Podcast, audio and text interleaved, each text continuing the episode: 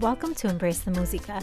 I'm Dominique Dines. Embrace the Musica was started right before COVID 19 and is meant to be a place where we can be vulnerable about our story, the good, the bad, and the ugly parts that make us who we are today as we are constantly growing. So let's embrace the musica today.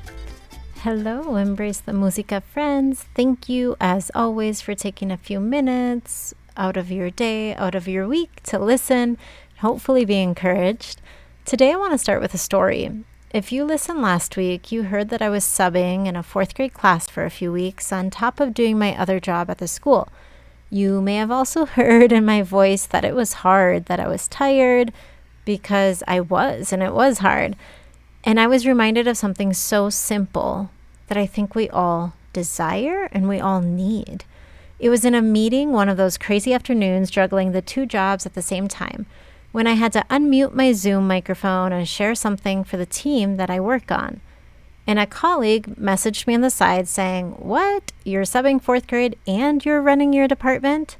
which was honestly a stretch. I was not running the department, I was simply representing the team that I work with. And I simply replied, Thank you for noticing. And in turn, he responded, I see you.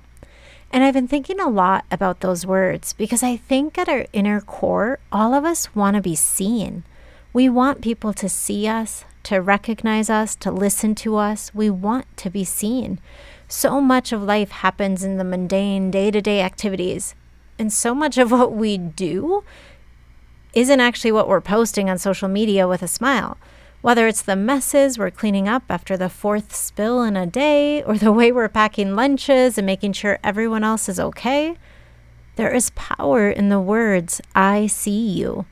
Whether we're saying it to a friend, to our spouse, to our kids, to our colleagues, or even seeing those in need in our lives.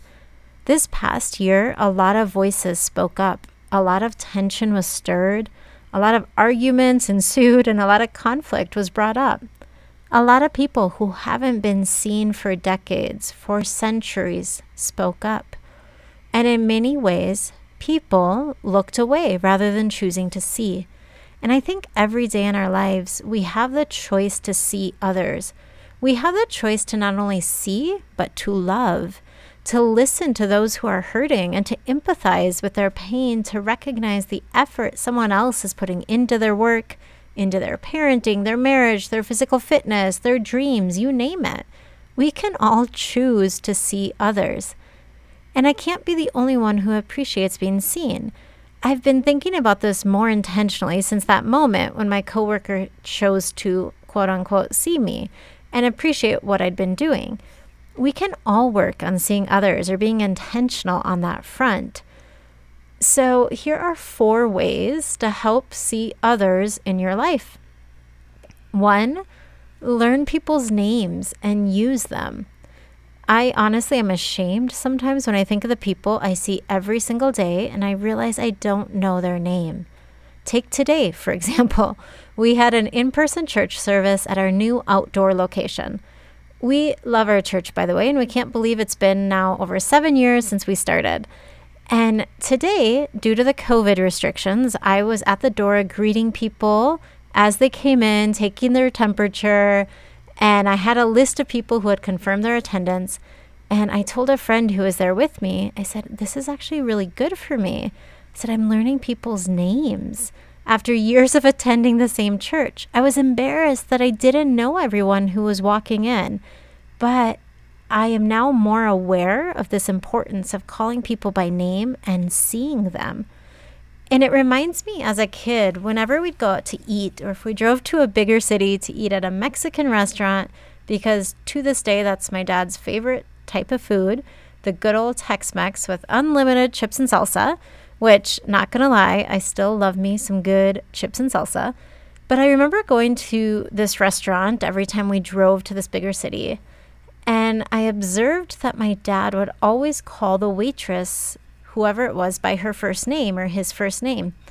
And I remember asking, like, why do you always call the waitress by her name? And he said, well, it's polite. They are serving us food and it's good to recognize their names. And fast forward a little bit, my first real job in the small town I grew up in, where I got a paycheck that wasn't just cash for babysitting, I was working at a restaurant. I was a waitress at our local Happy Chef. The tips were not great, but it taught me some good life skills. And it helped me realize how much I appreciated it when someone used my name as I was serving them food. And I also realized that the more I got to know the regulars and use their name, the better the tips became. And I think it just comes back to that principle of wanting to be seen and choosing to see others and using someone's name is an example of that. It's also why, as a teacher, we're so intentional the first few days of school, that first week, to learn everybody's name because it makes a difference when you know somebody by their name, you're recognizing or acknowledging them. Um, another way to be more intentional about seeing other people this is something that I think we can all relate to in some way, but it's really being intentional about our cell phones and how we're using them when we're with our friends, with our family, or our kids. I know that our lives have been so consumed by technology, particularly this past year. I also know that I love technology and I use it all the time. But I think so much can be said for leaving your phone in another room, unplugging it for a little bit, or leaving it upstairs when you're downstairs playing with your kids, choosing to be intentional. If you go out for a coffee, if you're starting to go out a little bit now that hopefully, you know, the COVID frenzy is dying down a little bit and we can start seeing more people face to face, so much is there's so much that could be said about putting your phone off to the side because when you're in a conversation with someone, we've all been there, whether it's us doing it or somebody doing it to us. But that moment that someone picks their phone up when they're in a conversation with you, you know they're not listening. You know they're doing something else. And I think to really see and to hear others, we really do need to be intentional about what we're doing when we're listening or when we're seeing somebody and we put that phone aside. I did a whole episode on that. If you listen back um, I think it was back in November, and I talked about why I gave up Instagram for a week just because I needed a break from my phone, from the distraction, the feelings that come with it, and all of it. So that's the second one. The third one that I think is so good and also just so basic in just basic communication is making eye contact with others. Because when we make eye contact and we smile, even when we're still wearing our masks, the good thing in my case, I have smile wrinkles that show that I'm smiling. So I can still smile under my mask. And I think it makes such a big difference. Think about yourself when someone greets you by name if they know you and they smile. It can change your attitude or your day in an instant. I feel like since becoming a mom, I feel like I try extra hard to smile or give knowing looks to other moms at the grocery store when her kids may be throwing a tantrum or she's having a rough day, because you better believe we've all been there. In fact, today I had this experience. I went for a run with the two kids in the double stroller, which, if you've never done that, let me lend you our stroller. It's a whole lot of work pushing that double stroller. Of course, it's fun and the kids love it, but it's like double or triple the effort to go for a run because it's super heavy and there's a lot of hills. But today, whenever I go running with the double stroller, today was one of them, whenever I pass somebody, I see that look in their eyes, or they'll tell me, like, good work, mama, or keep going, or wow, great job. And it's like that knowing look. Like, I feel like, oh my God, they're seeing me. This is so hard. They're recognizing that this is hard. They're acknowledging me. And I think making eye contact and smiling with others goes so far to see people. The fourth thing is really choosing to continue to support the groups of people who have not felt seen. I want to continue supporting Black Lives Matter, continue fighting for equality between genders, con- continue seeking to help immigrants that are seeking refuge and a better life. I want to be able to see others. It may not always be easy. It may be hard to swallow our own privilege or our own pride when we do start to see others. But I can't help but imagine a world in which we do choose to see others, in which people choose to see you, in which rather than turn a bl- blind eye, which is easy to do with privilege, we recognize the innate human desire to be seen, to be heard, to be loved. What if we choose to be those eyes, those ears, and those hands for others? What if we simply choose to show up and say, I see you?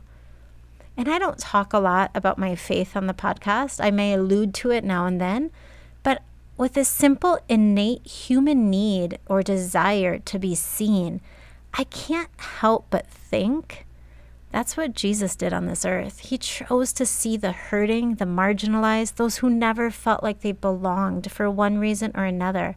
And he said, I see you. So may we too see one another. And I can't help but think what the ripple effect of choosing to see others could be. So that's what I've been thinking about the last couple of weeks. And I just wanted to share that because I think it's so important. And I want to challenge you if you're listening. Try to see the other people in your life. Even in my own case, I know I have people that I do not see eye to eye on with things, whether it's politically or religiously or, I don't know, traditionally or, you know, in the workplace, whatever. There's always conflict, right? But I think choosing to see them and to see the other person, it'll give us such a greater sense of empathy and understanding and grace as we might be moving into some tough conversations or just thinking about some things that have been tough in your own life. So that's my challenge. And I want to just say, I see you. I thank you for listening to this podcast week after week. I really hope that these short and sweet episodes really do encourage you as we are all on this journey together, figuring life out day after day. Also, before you go, if you are an entrepreneur, you are chasing your dreams, you are looking maybe for some accountability, some coaching to make those dreams a reality I just announced on Instagram this last week that the Terasa Club is now open. You can save your spot in there. It is a community for female entrepreneurs who are looking for some coaching, some community, some feedback, real time feedback on the projects you're working on, the business idea you have. We bring in experts every month. It's super fun. I love the women that have been with me these last six months, and I can't wait to see how this community continues to grow. So, if you want more info on that, you can check out the Terasa Club on Instagram, or the website is theterasa.club. So, I hope to see you there and see you again next week on the podcast. Thank you so much for listening to today's episode on Embrace the Musica. I truly hope that there was something on this episode that encouraged you, that inspired you, that motivated you, and I would love to hear if it did. So please take a screenshot, tag me on Instagram, share it with your friends, invite another friend to listen. And until next time, with heart and humility, embrace la música.